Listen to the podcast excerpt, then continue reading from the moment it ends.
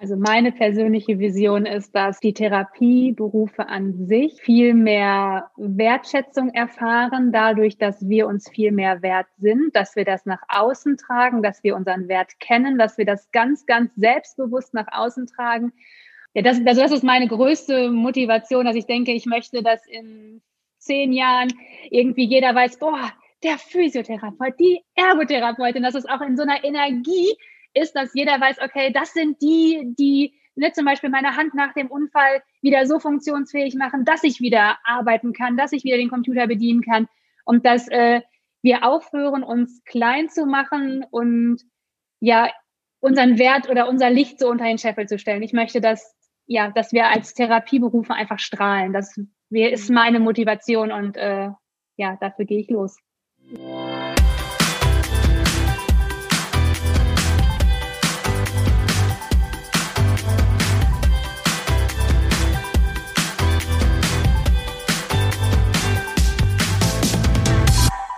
Ja, herzlich willkommen, Jessica und Katja, heute im Podcast Praxen der Zukunft. Ihr beide habt die ähm, Webseite Therapeutin erfolgreich ähm, und ich bin auf euch aufmerksam geworden auf Instagram und freue mich, dass wir heute mal sprechen können. Herzlich willkommen, ihr beiden.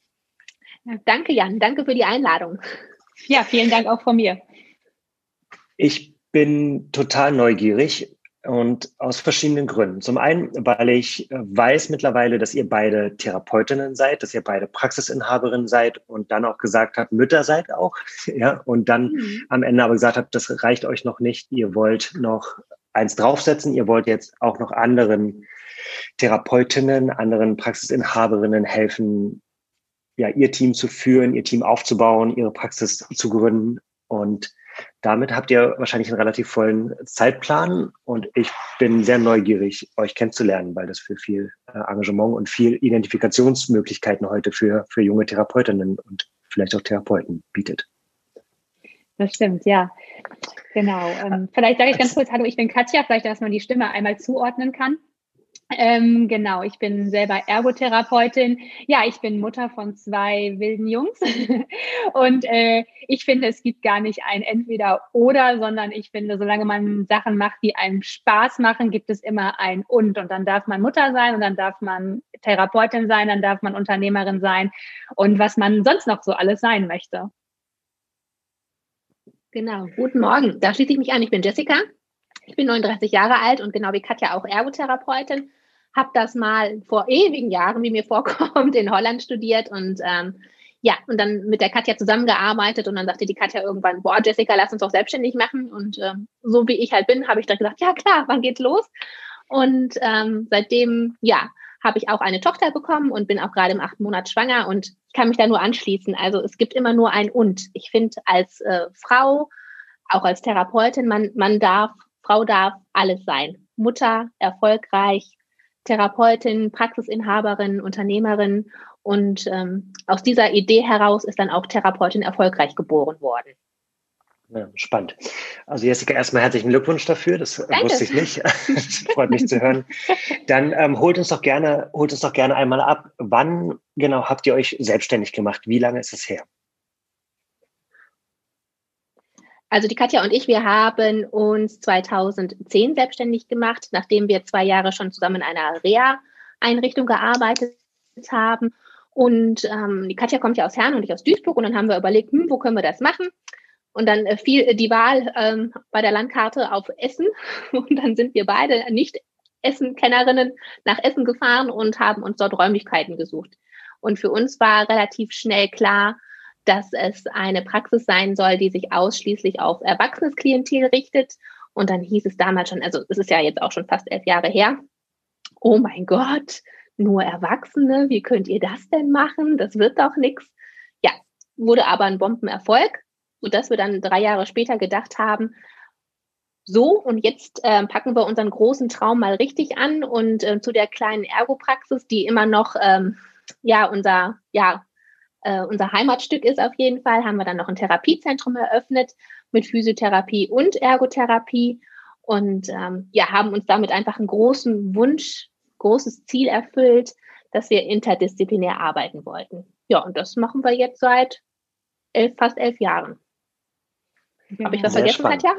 nee, ein, nee, also ich, äh, ich äh, höre unseren Bericht immer sehr gerne, weil ähm, gefühlt ist es erst gestern gewesen, aber äh, das ja, ich hatte jetzt diese Woche auch schon nochmal ähm, nochmal die Zulassungsunterlagen von 2010 oder dann von 2009 in der Hand und habe gedacht, boah, elf Jahre und ich weiß noch genau, wie wir jetzt, also Anfang Dezember in unserer ersten Praxis standen und ich weiß noch, wie wir alle Freunde rekrutiert hatten, dass sie uns helfen, ne, die Tapeten abzureißen und es neu zu machen und schön zu machen und ja, ich weiß auch noch, wie, wie doll wir uns gefreut haben. Und ich würde jetzt einfach mal sagen, wir haben uns gefühlt wie die Königin der Welt an dem Tag, als die Praxis aufgemacht hat. Und ja, mit dieser Freude, ähm, ja, ich glaube, das ist einfach das, was wir auch weitergeben möchten, dass man in seiner Praxis, im Alltag, aber auch als äh, Gründerin einfach mit so viel Freude seine eigene Praxis führen kann. Das ist ja. Und da würde mich ein Aspekt ähm, sehr interessieren, insbesondere vor dem Hintergrund so der, der ja, so oft als schlecht beschriebenen Stimmung in der Therapeutenszene. Was war eure Motivation für die Selbstständigkeit? Hm ja, wenn man, also wenn man jetzt, wir waren, haben beide in der Praxis angefangen zu arbeiten und sind dann in das Reha-Zentrum gegangen und man hat ja oder wir hatten dann noch bestimmte Visionen, wie wir Patienten noch besser helfen wollen, wie wir bestimmte Behandlungen machen, was wir noch so rundum an der Therapie, also außerhalb der Therapie für Patienten oder auch Angehörige anbieten wollen. Und wir hatten immer noch das Gefühl, man wird, wir, oder wir wurden damals in so eine bestimmte Richtung gedrängt, gesteckt und uns war immer super wichtig, wir möchten eine Therapiepraxis haben, wo jeder sich und seinen Bereich frei entfalten kann. Also wenn jemand unheimlich viel Spaß an Schrot hat, dann darf er sich da einfach drauf, da darf er sich fortbilden, so viel er möchte, dann darf er sich auch darauf spezialisieren, dann muss er nicht Kinder behandeln. Oder wenn ich wirklich Handtherapeut bin, dann kann ich auch wirklich nur Hände behandeln, weil ich dann einfach da der Experte bin. Da muss ich nicht noch äh, die Demenz-WG im Altenheim mitmachen. Das war uns immer super wichtig, dass wir einen Ort schaffen, wo jeder das machen kann, wo er richtig Freude und Spaß dran hat, weil ich weiß das von mir, ich bin immer besonders gut bei den Sachen, wo ich richtig viel Spaß habe und wo ja ich innerlich merke, wie aufgeregt ich bin, wenn ich äh, die Sachen tue. Und ähm, das wollten wir einfach bieten und ich glaube, das war unsere größte Motivation, uns selbstständig zu machen. Ja, spannend. Gab es, gab es auch negative Motivatoren? Weil das ich, mich würde interessieren, ob ihr dann auch in der, in der Beratung, ob ihr mitgehen würdet bei dem Punkt, dass jeder, der sagt, ich will mich selbstständig machen, weil mich nervt mein Chef oder meine Chefin oder, oder die verdienen Geld und ich zu wenig oder, oder die, ähm, die 20 Minuten im Takt in der Physiotherapie ärgern mich halt lieber 30 oder würdet ihr, ob ihr denen empfehlen würdet, tatsächlich die, die Selbstständigkeit anzugehen oder ob ihr denen empfehlen würdet, erstmal so ein positives Bild zu erzeugen für sich, was man eigentlich möchte, um, um sich ja, aus dieser Gedankenwelt, was man alles nicht möchte, rauszuziehen. Mhm. Weil das habe ich bei euch gar nicht rausgehört, dass ihr irgendwie vom System enttäuscht wart oder genervt wart von den Leuten, mit denen ihr zusammengearbeitet habt. Nee, gar nicht. Nee. Hm. Also die Leute, mit denen wir zusammengearbeitet haben, die waren großartig. Natürlich war, ist Geld auch ein Motivator gewesen, also gar keine Frage. Ne, was, was hat man damals vor zehn Jahren als angestellte Ergotherapeutin verdient? Ich glaube, es waren 2200 Euro brutto. Ähm, ne, damit wirst du nicht reich. Und ähm, auch ohne jetzt ein Finanzgenie zu sein, haben wir uns einfach gedacht, okay, da kann auch noch ein bisschen mehr drin sein, wenn ich mich selbstständig mache. Ähm, aber ich würde sagen, auch, es ist ja auch schon wertvoll für mich, wenn ich mich als jemand, der sich selbstständig machen möchte, erkenne, das gefällt mir nicht. Das möchte ich anders machen. Das spricht ja auch dafür, dass diese Person sich über ihre Werte im Klaren ist oder das so hier herauskristallisiert. Was möchte ich denn in meiner Praxis machen, dass sich so langsam auch so eine Vision eröffnet, mit den Leuten möchte ich zusammenarbeiten, das soll bei mir so und so aussehen, ich möchte das und das Angebot haben, ne, dass man so seine eigene kleine Welt in seiner eigenen Therapiepraxis sich kreiert. Und das finde ich ist genauso wertvoll, wie wenn ich äh, einfach weiß, ne, das ist meine Vision. Ja, ich glaube halt auch, dass wir ganz oft, also das ist, glaube ich, auch menschlich, dass wir immer erst Sachen sehen, die uns nicht gefallen und daraus Sachen entwickeln, wie wir es gerne haben möchten. Also ne, natürlich ist es immer einfacher zu sagen, okay, das gefällt mir nicht und ich würde das gerne so machen, weil natürlich, jeder hat bestimmt Negativbeispiele in seiner Vergangenheit, wenn er irgendwo angestellt war. Aber daraus entwickelt sich, glaube ich, die größte Motivation, etwas anders zu machen und halt auch seine eigene Vision zu leben. Hm. Ja, sehr schön. Ja, die Abgrenzung mag ich. Äh, die, das kann schon negative Motivatoren geben, aber es ist halt schon sehr, sehr hilfreich, sich so ein positives Bild zu erschaffen. Weil negative Dinge erlebt man ja dann auch genug in der Selbstständigkeit und in der, auch in der, also sind ja, also negative Sinne, äh, Themen im Sinne von äh, herausfordernde Themen. Ja. Da würde mich ähm, interessieren, so der, der Weg dann. Dann wart ihr, wart ihr Therapeutinnen und seid mit viel Euphorie, so wie ihr das beschreibt, ja in die Selbstständigkeit eingestiegen. Mhm. Gab es dann, was waren so die, die großen, die großen Hemmnisse? Das also ging ja auch schnell weiter mit dem Therapiezentrum. Das klingt mhm. jetzt super, super rosig. Was waren so die Dinge, wo ihr gesagt habt, oh Gott, was machen wir eigentlich? Ja, also ich kann mich zum Beispiel noch total gut am Anfang erinnern. Also der, wir sind halt beide sehr impulsiv und auch, ich glaube, manchmal gar nicht, also ich würde es gar nicht bösartig, aber auch sehr naiv oder sehr rosa lebend äh, bezeichnen. Äh, ich glaube, wir haben uns manche Sachen auch einfach schneller vorgestellt. Ne? Zum Beispiel, wie lange braucht so eine IK-Nummer? Wie lange braucht eine Steuernummer vom Finanzamt, bis man eine Steuernummer bekommen hat? Also, das waren so Sachen, dass ich hatte das Gefühl, also bevor ich, wir hatten ja keinen, der uns das gesagt hat, wie es geht oder der es auch schon mal gemacht hat. Das fehlt ja auch ganz oft an Vorbildern. Das war auch ein Riesenproblem. Aber dass jemand mal sagt, du, eine Steuernummer kann locker mal sechs bis acht Wochen dauern, das war mir damals überhaupt nicht bewusst. Also ich weiß noch, ich dachte, wir schreiben den Brief dahin und übermorgen ist die Steuernummer da. Und dann ruft man da an und sagen die, nee, also sie liegen hier ganz unten irgendwo auf, die sind nicht die Einzige. Also solche Sachen, das waren natürlich Sachen, die dann auch nochmal frustriert haben, weil man sagt, okay, die Praxis ist fertig, wir sind da, wir können alles machen, aber für eine Zulassung braucht man ja auch bestimmte Voraussetzungen. Und zum Beispiel eine Steuernummer oder die IK-Nummer ist super wichtig. Ne, wir müssen die Zulassung beantragen, um mit den Kassen abrechnen zu können. Da gibt es ja auch bestimmte Voraussetzungen, die man erfüllen muss. Und äh, ich sag mal so, das war so eine Herausforderung, wo ich dachte so, okay, das hätte mir mal auch irgendwie jemand sagen können, weil nachlesen kann man das ja alles, wie es geht, aber keiner sagt ein ja, wie lange sowas dauert und dass man das vielleicht schon mal ein bisschen früher angehen sollte, weil ja, das, also da muss ich sagen, Informationen hatten wir, aber so richtige Insider-Informationen haben mir damals echt gefehlt und das war zum Beispiel ein so ein Ding, wo ich dachte so, boah, hätte mir das mal jemand gesagt. Kann ich aus eigener Erfahrung nur bestätigen. Ich, ich habe irgendwie zwei, zwei, drei Monate nach dem, nach der Gründung und nach der Zulassung der Praxis habe ich so ein Gründerseminar ähm, gemacht, das das Arbeits, die Arbeitsagentur damals angeboten hatte. Und da habe ich auch gedacht, ach so, ja, das hätte ich gerne, das wäre wirklich hilfreich gewesen, das vorher zu besuchen, weil dann all die Dinge so, da so auf dem Tablett serviert wurden, die, die ich selber irgendwie herausfinden musste. Lisa. Klingt sehr nach dem, was ihr beschreibt.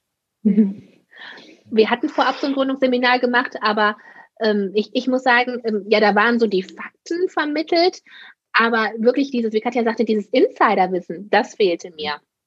Mhm. Aber auch vielleicht ähm, so Sachen wie, äh, du hast das erste Mal einen Privatpatient und der will seine Rechnung nicht vollkommen bezahlen, ne? weil er auf einmal merkt, dass er den Tarif gar nicht so richtig abgedeckt hat.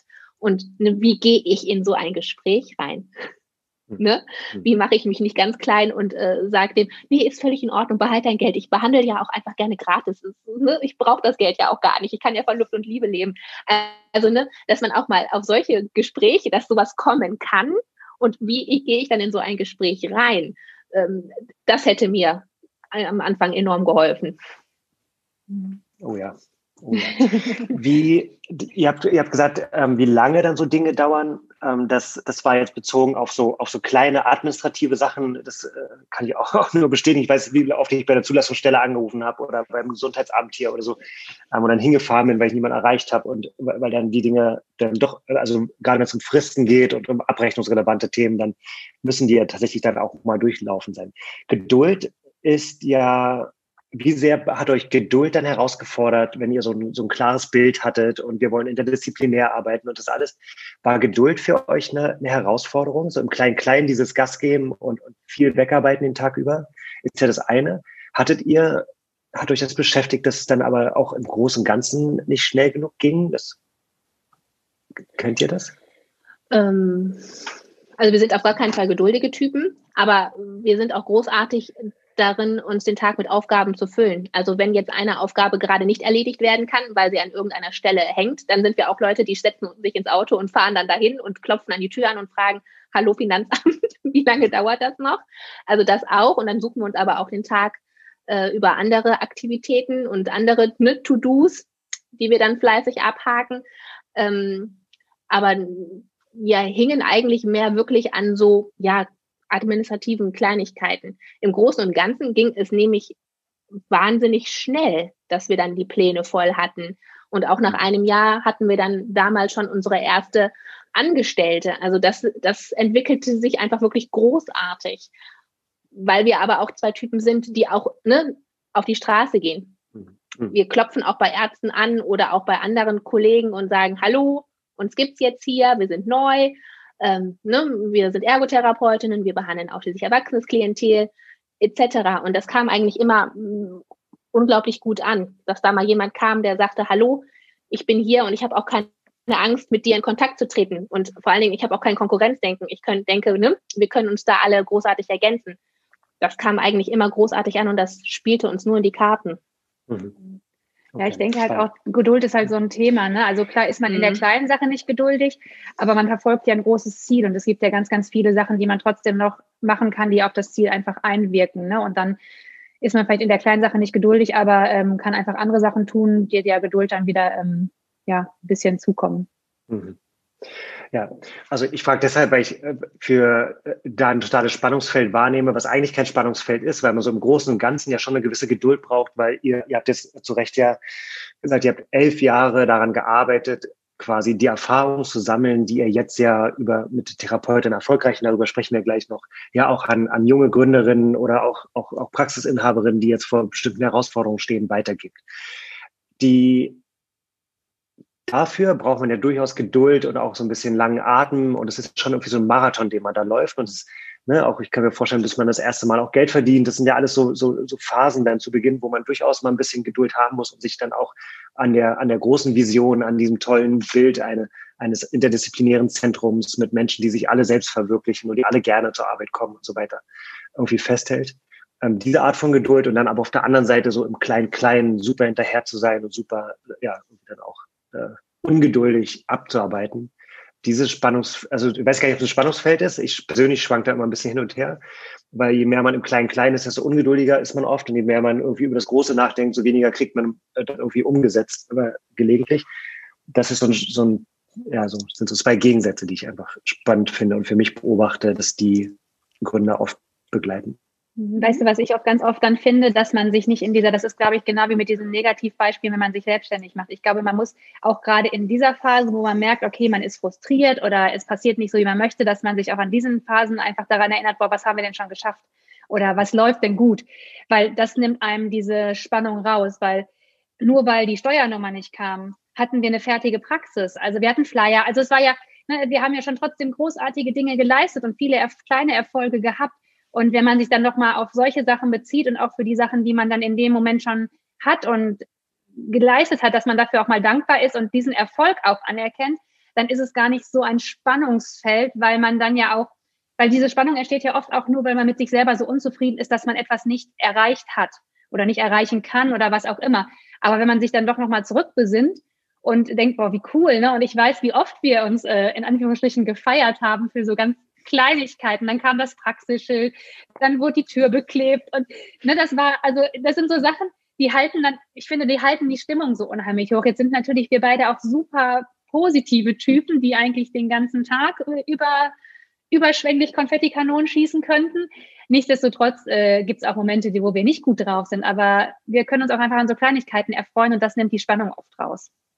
Mhm ich finde, die Beispiele, von denen jetzt auch gerade berichtet, die machen ja so deutlich, dass, dass so diese, diese Selbstständigkeit und das Gründen und das Führen eines Teams und das Bewältigen von Herausforderungen ist ja, ist ja nicht nur ein, ja, so, so ein Instrumentenkasten, den man abarbeitet, ähm, wie in so einem Gründerseminar, sondern das macht ja ganz viel mit einem persönlich. Da, da, also die, äh, ich würde sagen, dass ich über, über mich mehr gelernt habe in den ersten zwei Jahren der, der, der Selbstständigkeit als irgendwie jemals zuvor, weil natürlich alles, was man an, ne, du hast gesagt, dass man unzufrieden ist mit sich, dass man, dass man irgendwie mit der, mit der Spannung dann irgendwie, ja, dass die einen belastet und, und, und das, also man lernt ja da viel über sich und das, das potenziert sich ja alles sehr stark in der Selbstständigkeit, weil das ja so ähm, alles sehr schnell existenziell sich anfühlt. Ne? Also gute Dinge sind, sind irgendwie zehnmal so gut, fühlen sich auch so euphorisch an.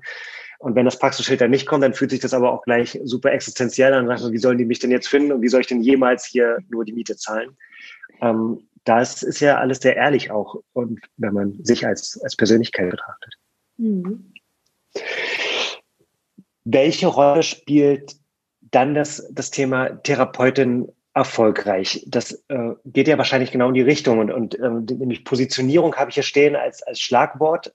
Ähm, die, die Tatsache, dass ihr euch auf Therapeutinnen konzentriert und dann so konsequent seid und auch die, ja, die Webseite und, und die, das ganze Projekt so nennt, spielt ja wahrscheinlich genau da rein, dass ihr eben genau diese, diese weichen Faktoren zwischen den, den, den Instrumenten adressieren wollt, richtig?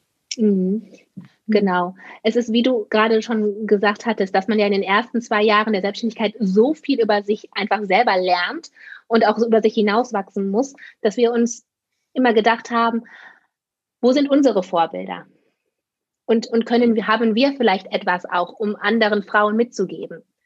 Denn ne, Katja und ich, wir waren oder sind ja seit elf Jahren selbstständig, haben dann auch ähm, viel versucht, in Kooperationen zu arbeiten, Netzwerke zu eröffnen und sind da auch oftmals ja so eine Frustration von anderen Frauen geraten, die auch Praxisinhaberinnen waren. Ne, dass sie das Gefühl hatten, sie schaffen das alles nicht, es gibt keine Anerkennung, es gibt keine Wertschätzung, ne, dass sie uns gespiegelt haben, ja, ich habe eine Praxis, ich habe auch drei Mitarbeiter und ich habe auch zwei Kinder, aber das bedeutet ja alles nicht, das sieht ja auch keiner und ähm, ne, für mich unterm Strich bleibt da auch nichts bei übrig und alle zerren an mir als, als Frau, als Praxisinhaberin und ich werde dem gar nicht gerecht. Und am Ende stehe ich da, bin ausgelaugt und habe kein Geld und habe auch noch nicht mal Spaß mehr an meiner Arbeit. Und wo wir so dachten, so, nee, also das kann auch anders sein, das darf auch anders sein. Nur weil man nur, ne, in Anführungsstrichen, weil man eine Frau ist, darf man Spaß an der Arbeit haben. Die eigene Praxis darf gewinnbringend sein. Ähm, ich darf trotzdem eine gute Mutter sein. Ich darf mich zurücknehmen in der Praxis und mal mehr für meine Kinder da sein. Und wenn die mich weniger brauchen, kann ich mal mehr in meiner Praxis sein. Es gibt nichts, was unmöglich ist. Und das wollten wir einfach aufzeigen und sagen, eine Frauen, guckt euch das an, das geht. Ne? Ihr dürft das alles sein. Und das war ein eine, gro eine große Motivation von mir auf jeden Fall, ähm, Therapeutin erfolgreich zu gründen. Hm. Ja, ich finde auch noch, es war auch immer noch so, so ein Selbstwertgefühl auch oft. Ne? Also dass ähm, wir beobachten das auch bei unseren Mitarbeiterinnen. Das ist auch ganz oft, ne, dieses, was ist, ne, wie, die sind super fortgebildet, aber erkennen sich da selber einfach überhaupt nicht an, wie großartige Arbeit sie leisten und wie toll sie den Patienten helfen. Ne? Und auch das ist so ein Thema, wo wir mit den Frauen dran arbeiten, dass man auch einfach mal stolz auf sich sein darf und dass man das auch nach außen sagen darf. Weil ich glaube, das ist auch noch so ein großes Thema, wenn wir, wir kennen jetzt mittlerweile so viele richtig großartige Therapeutinnen, die ihre eigenen Praxen führen mit wirklich auch total tollen Umsätzen, aber die trauen sich das oft auch gar nicht zu sagen.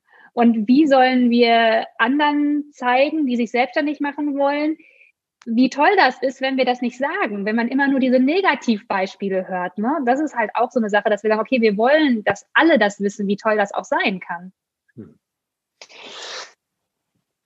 Ich nicke immer, das kann jetzt die, die Zuhörer nicht hören, ähm, aber nicke, nicke halt aus der Perspektive eines Familienvaters. Äh, die, so ein paar der Sätze haben mich dann auch angesprochen. Ich glaube, das ähm, passt ganz gut. Positionierung würde mich interessieren noch, ähm, bevor wir dann ähm, zu, zu der Frage kommen, wie ihr den Frauen, die ihr gerade beschrieben habt, denn helfen könnt. Äh, wenn ihr eure erste Praxis schon konsequent auf erwachsene Patienten ausrichtet und alle sagen, kannst du doch nicht machen, das, ne, irgendwie die wie, wie, wie soll denn der Plan dann voll werden? Und so gibt es einen Haufen dann Gegenargumente. Und jetzt ja auch mit der, mit dem klaren Fokus auf Therapeutinnen, dann gab es ja wahrscheinlich auch welche, die gesagt haben, ah, kannst du doch auch, auch, auch Männern helfen, das würde doch auch funktionieren. Mhm. Wo kommt der Mut her, dass ihr euch so klar positioniert? Weil man steht ja dann für etwas, aber immer auch gegen etwas, was ja irgendwie auch potenziell einen Teil zur Miete beiträgt.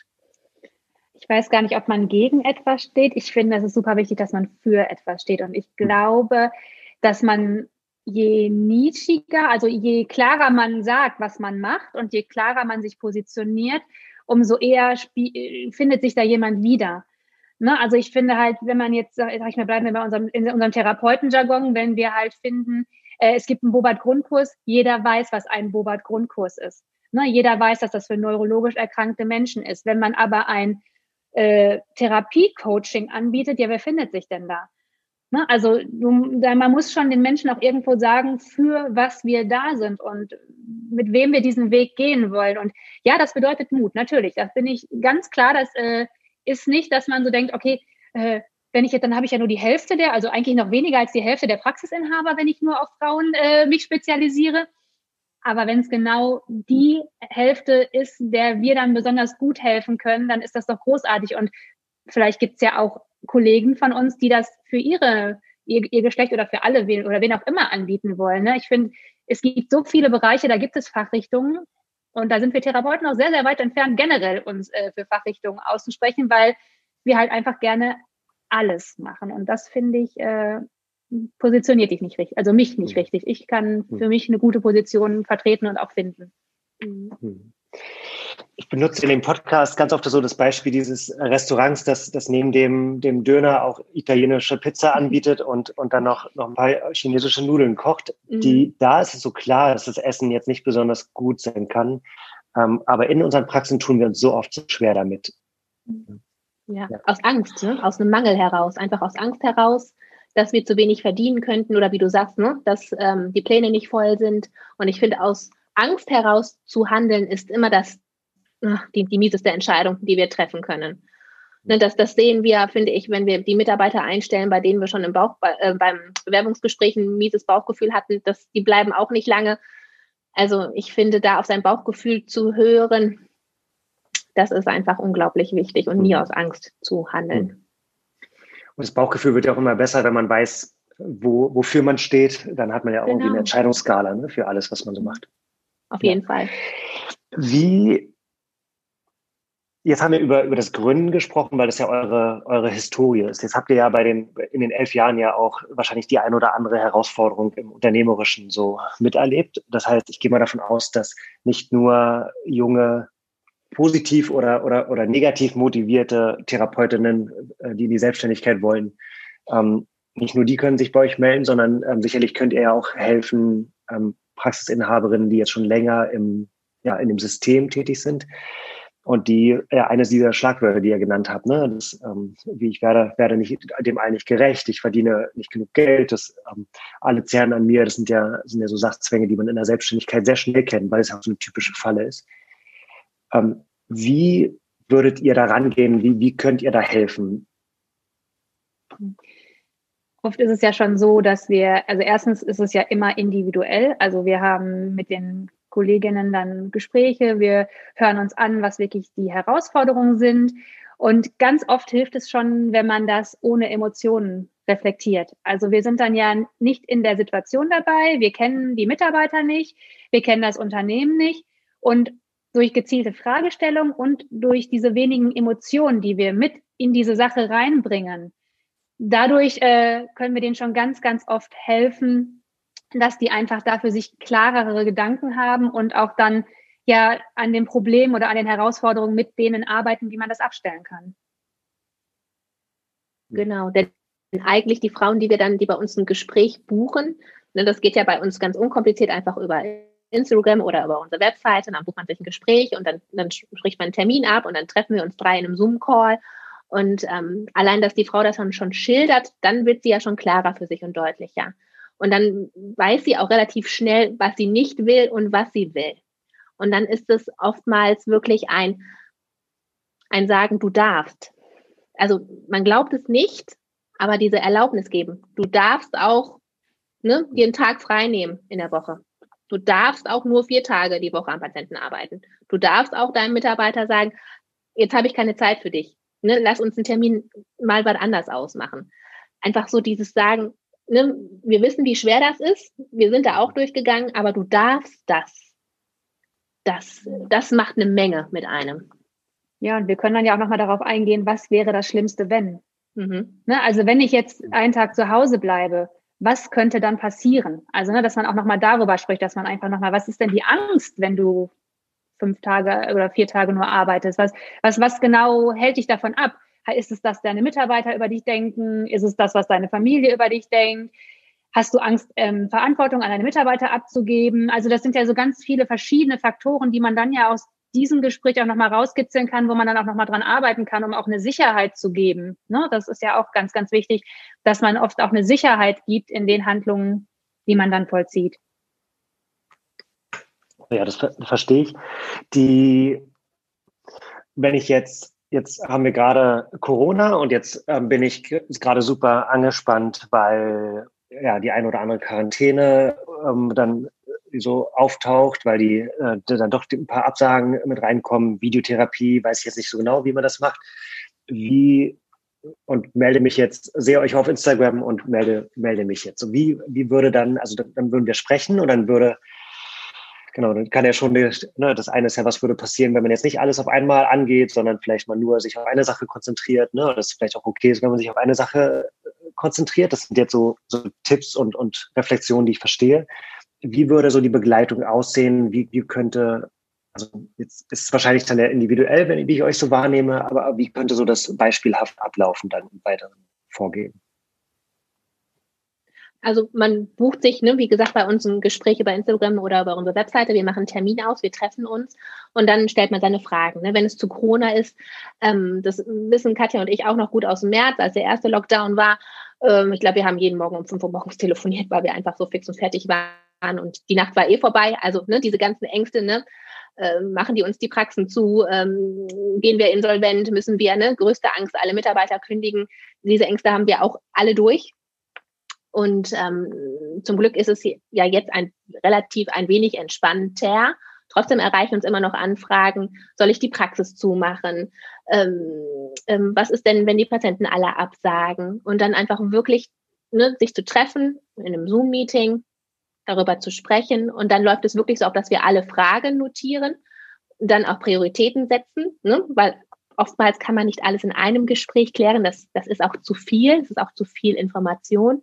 Und ähm, dass man dann wirklich sagt, Priorität eins ist, ich habe Angst, dass die Pläne leer sind. In Ordnung. Ne? Warum ist das so? Sind die Pläne denn schon wirklich leer? Dass man da also wirklich, wie Katja schon vorhin sagte, ohne Emotionen das Ganze reflektiert, das Ganze runterbricht, dann bespricht, was ist der Worst Case? Hm? Ähm, wenn die ähm, Pläne wirklich leer werden sollten, schicke ich die Mitarbeiter in Kurzarbeit? Fragezeichen. Ne? Das ist eine Option. Oder kann ich mich äh, mit Videotherapie beschäftigen? Dann sagt vielleicht eine Praxisinhaberin, oh Gott, Videotherapie ist überhaupt nicht mein Ding. Ne? Medien, Internet, äh, um Gottes Willen. Dann kann man aber mal fragen, hast du denn im Team jemanden, wo du weißt, ne, der kann gut mit dem Computer oder mit Internet? Ja, stimmt, da war doch wer. Ja, dann frag den doch. Nur weil du die Praxisinhaberin bist, heißt es ja nicht, dass du alles am besten und alleine können musst. Das ist ja auch noch oftmals so ein Ding von uns Frauen, dass wir denken, ich muss das alles alleine schaffen und ich muss das super toll können.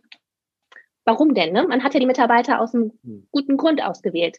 Und wenn der eine das super gut kann, bitte, dann soll er sich doch da reinarbeiten und es dir dann präsentieren oder am besten noch selber initiieren. Und oftmals ne, lassen sich dann so die großen Sorgen schon auflösen, eine Lösung für finden und dass man wirklich ja wieder eine Nacht mal durchschlafen kann, weil man nicht von seinen Ängsten heimgesucht wird. Mhm. Genau, du wolltest wahrscheinlich noch wissen, wie man so sonst mit uns zusammenarbeiten kann. Ne? Und das ist so, dass wir ähm, dann individuell natürlich gucken, wie groß sind die Probleme. Wir haben jetzt zum Beispiel eine Kundin, die haben wir aus der GBR in ein Einzelunternehmen begleitet. Das, ne, das ist dann schon ein größeres Projekt, wo wir dann auch mal sechs Monate zusammenarbeiten. Wenn es jetzt kleine Sachen sind, wo, ne, wie jetzt zum Beispiel, wenn es um so eine Corona-Struktur oder sage ich jetzt mal geht, dann kann das auch innerhalb von drei, vier Terminen sein. Das muss man immer so ein bisschen rausspüren, wie groß ist dieses Projekt und was kann sich daraus noch entwickeln. Wir sind da immer sehr Mm, uns ist immer super wichtig, dass wir da sehr ehrlich und sehr klar sind und dass wir das auch sehr transparent mit unseren Kundinnen besprechen, weil ähm, es ist halt nicht cool, wenn du irgendwie ein Ende offen hast, sondern es soll schon irgendwo sein, okay, es ist jetzt ein bestimmter Zeitraum und wir arbeiten die und die und die Sachen ab. Ne? Und das besprechen wir und das kannst du dann am Ende erwarten. Das finde ich ist immer eine ganz, ganz wichtige Sache, dass man auch jemandem sagt, was er erwarten kann. Und wir werden jetzt zum Beispiel zum Dezember ähm, ein äh, Gründergruppencoaching rausbringen, wo wir mit äh, Frauen, die gerne, die sich mit dem Gründungsgedanken tragen, äh, zusammen in der Gruppe, also mit ganz vielen Frauen, die gleichgesinnt sind, die sich auch mit dem Gedanken tragen, mit denen wir dann zusammen äh, drei Monate an der Existenzgründung arbeiten, was zu beachten ist, was aber auch vielleicht außerhalb von den Büchern, die es im Moment gibt, äh, noch aus unserer Sicht zu beachten ist, was wir so gelernt haben, ne, die sag ich mal, Geheimzutaten, die wir jetzt zum äh, Gründen gebraucht haben, die wir dann einfach mitgeben. Und das wird jetzt zum Beispiel im Dezember rauskommen. Wow, das ist ein schönes Produkt, das kann ich schon mal sagen. Und dann wirklich, ich, ich weiß gar nicht, also für, für, für mich ist es so selbstverständlich, dass das, was ihr, die Fragen, die ihr da stellt, dass die in so einem, in so einem Prozess, ne, auch wenn man so mittendrin sitzt in dieser, in dieser Angst und in der, äh, in der Corona-Stress ist als Beispiel oder mit, wenn es ähm, wirtschaftliche Probleme sind oder zwischenmenschliche Probleme mit ähm, Kolleginnen wie sehr man, wie sehr man da festgefahren ist und wie wichtig das sein kann, nur die richtigen Fragen gestellt zu bekommen. Weil die Lösung weiß man natürlich alles und ich betone das jetzt, weil ich nicht ganz sicher bin, ob alle das so nachempfinden können, ähm, aber tatsächlich die, die richtigen Fragen gestellt zu bekommen, um aus dieser, diesem Hamsterrad des, des Kopfratterns so rauszukommen. Mhm. Das ist schon ein Riesenwert. Und Austausch und, und der Austausch mit den richtigen Menschen äh, ist tatsächlich etwas, was auch eine totale Energie gibt, ne? weil ja so eine, wir hatten es zu Beginn, die Selbstständigkeit mit all den Herausforderungen, lässt ja Zweifel aufkommen, lässt so die, die Ängste und alles, was einen so ausmacht, eher verstärken. Mm, und da ist das, der Austausch mit anderen, die das euphorisch begleiten, natürlich super wertvoll. Also tolle Idee mit dem Gruppen, mit dem Gruppenprozess. Mhm, danke. Schön. Ähm, die, ich würde das auch zum Anlass nehmen. Jetzt habt ihr, guckt ihr auf elf Jahre zurück und habt jetzt, ähm, genau, ihr habt eure Familien, ihr habt die, die, das Therapiezentrum, die Praxis, ihr habt Therapeutin erfolgreich. Wo, wo geht die Reise hin? Was ist so die, die Idee? Ich glaube, der Fokus, wie ich euch wahrnehme, ist jetzt sicherlich Therapeutin erfolgreich, aber wo wollt ihr mit, mit dem mit Therapeutin erfolgreich hin? Was ist so die Vision dahinter? Also meine persönliche Vision ist, dass ähm, die Therapieberufe an sich viel mehr Wertschätzung erfahren, dadurch, dass wir uns viel mehr wert sind, dass wir das nach außen tragen, dass wir unseren Wert kennen, dass wir das ganz, ganz selbstbewusst nach außen tragen.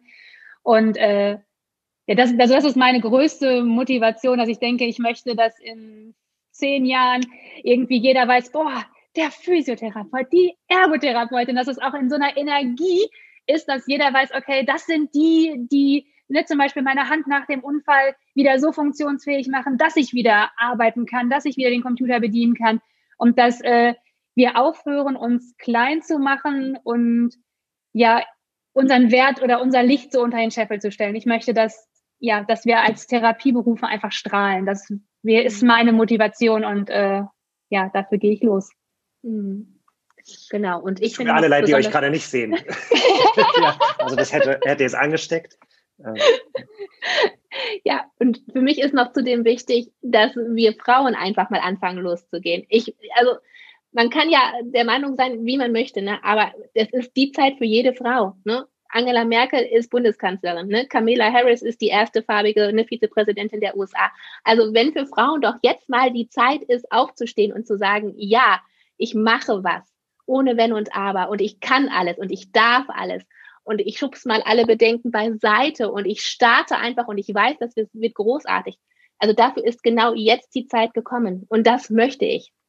Ich möchte einfach wirklich, dass in fünf, in zehn Jahren ähm, noch mehr Frauen die Selbstständigkeit antreten, dass, dass die losgehen, dass die Zahlen exponentiell in die Höhe schießen, dass die alle erfolgreich sind, dass die ähm, alle ihre Beziehungen auf Augenhöhe führen, dass man sagt, ja, ich bin eine berufstätige Mutter und weißt du was, ich gehe gerne zur Arbeit, ich darf jeden Tag zur Arbeit gehen, ich bin meiner Tochter ein gutes Vorbild oder ne, ich, ähm, ich bin anderen Frauen ein gutes Vorbild, dass man auch mal wirklich, mal wirklich wichtige Frauenvorbilder hat. Das ist immer noch so wenig.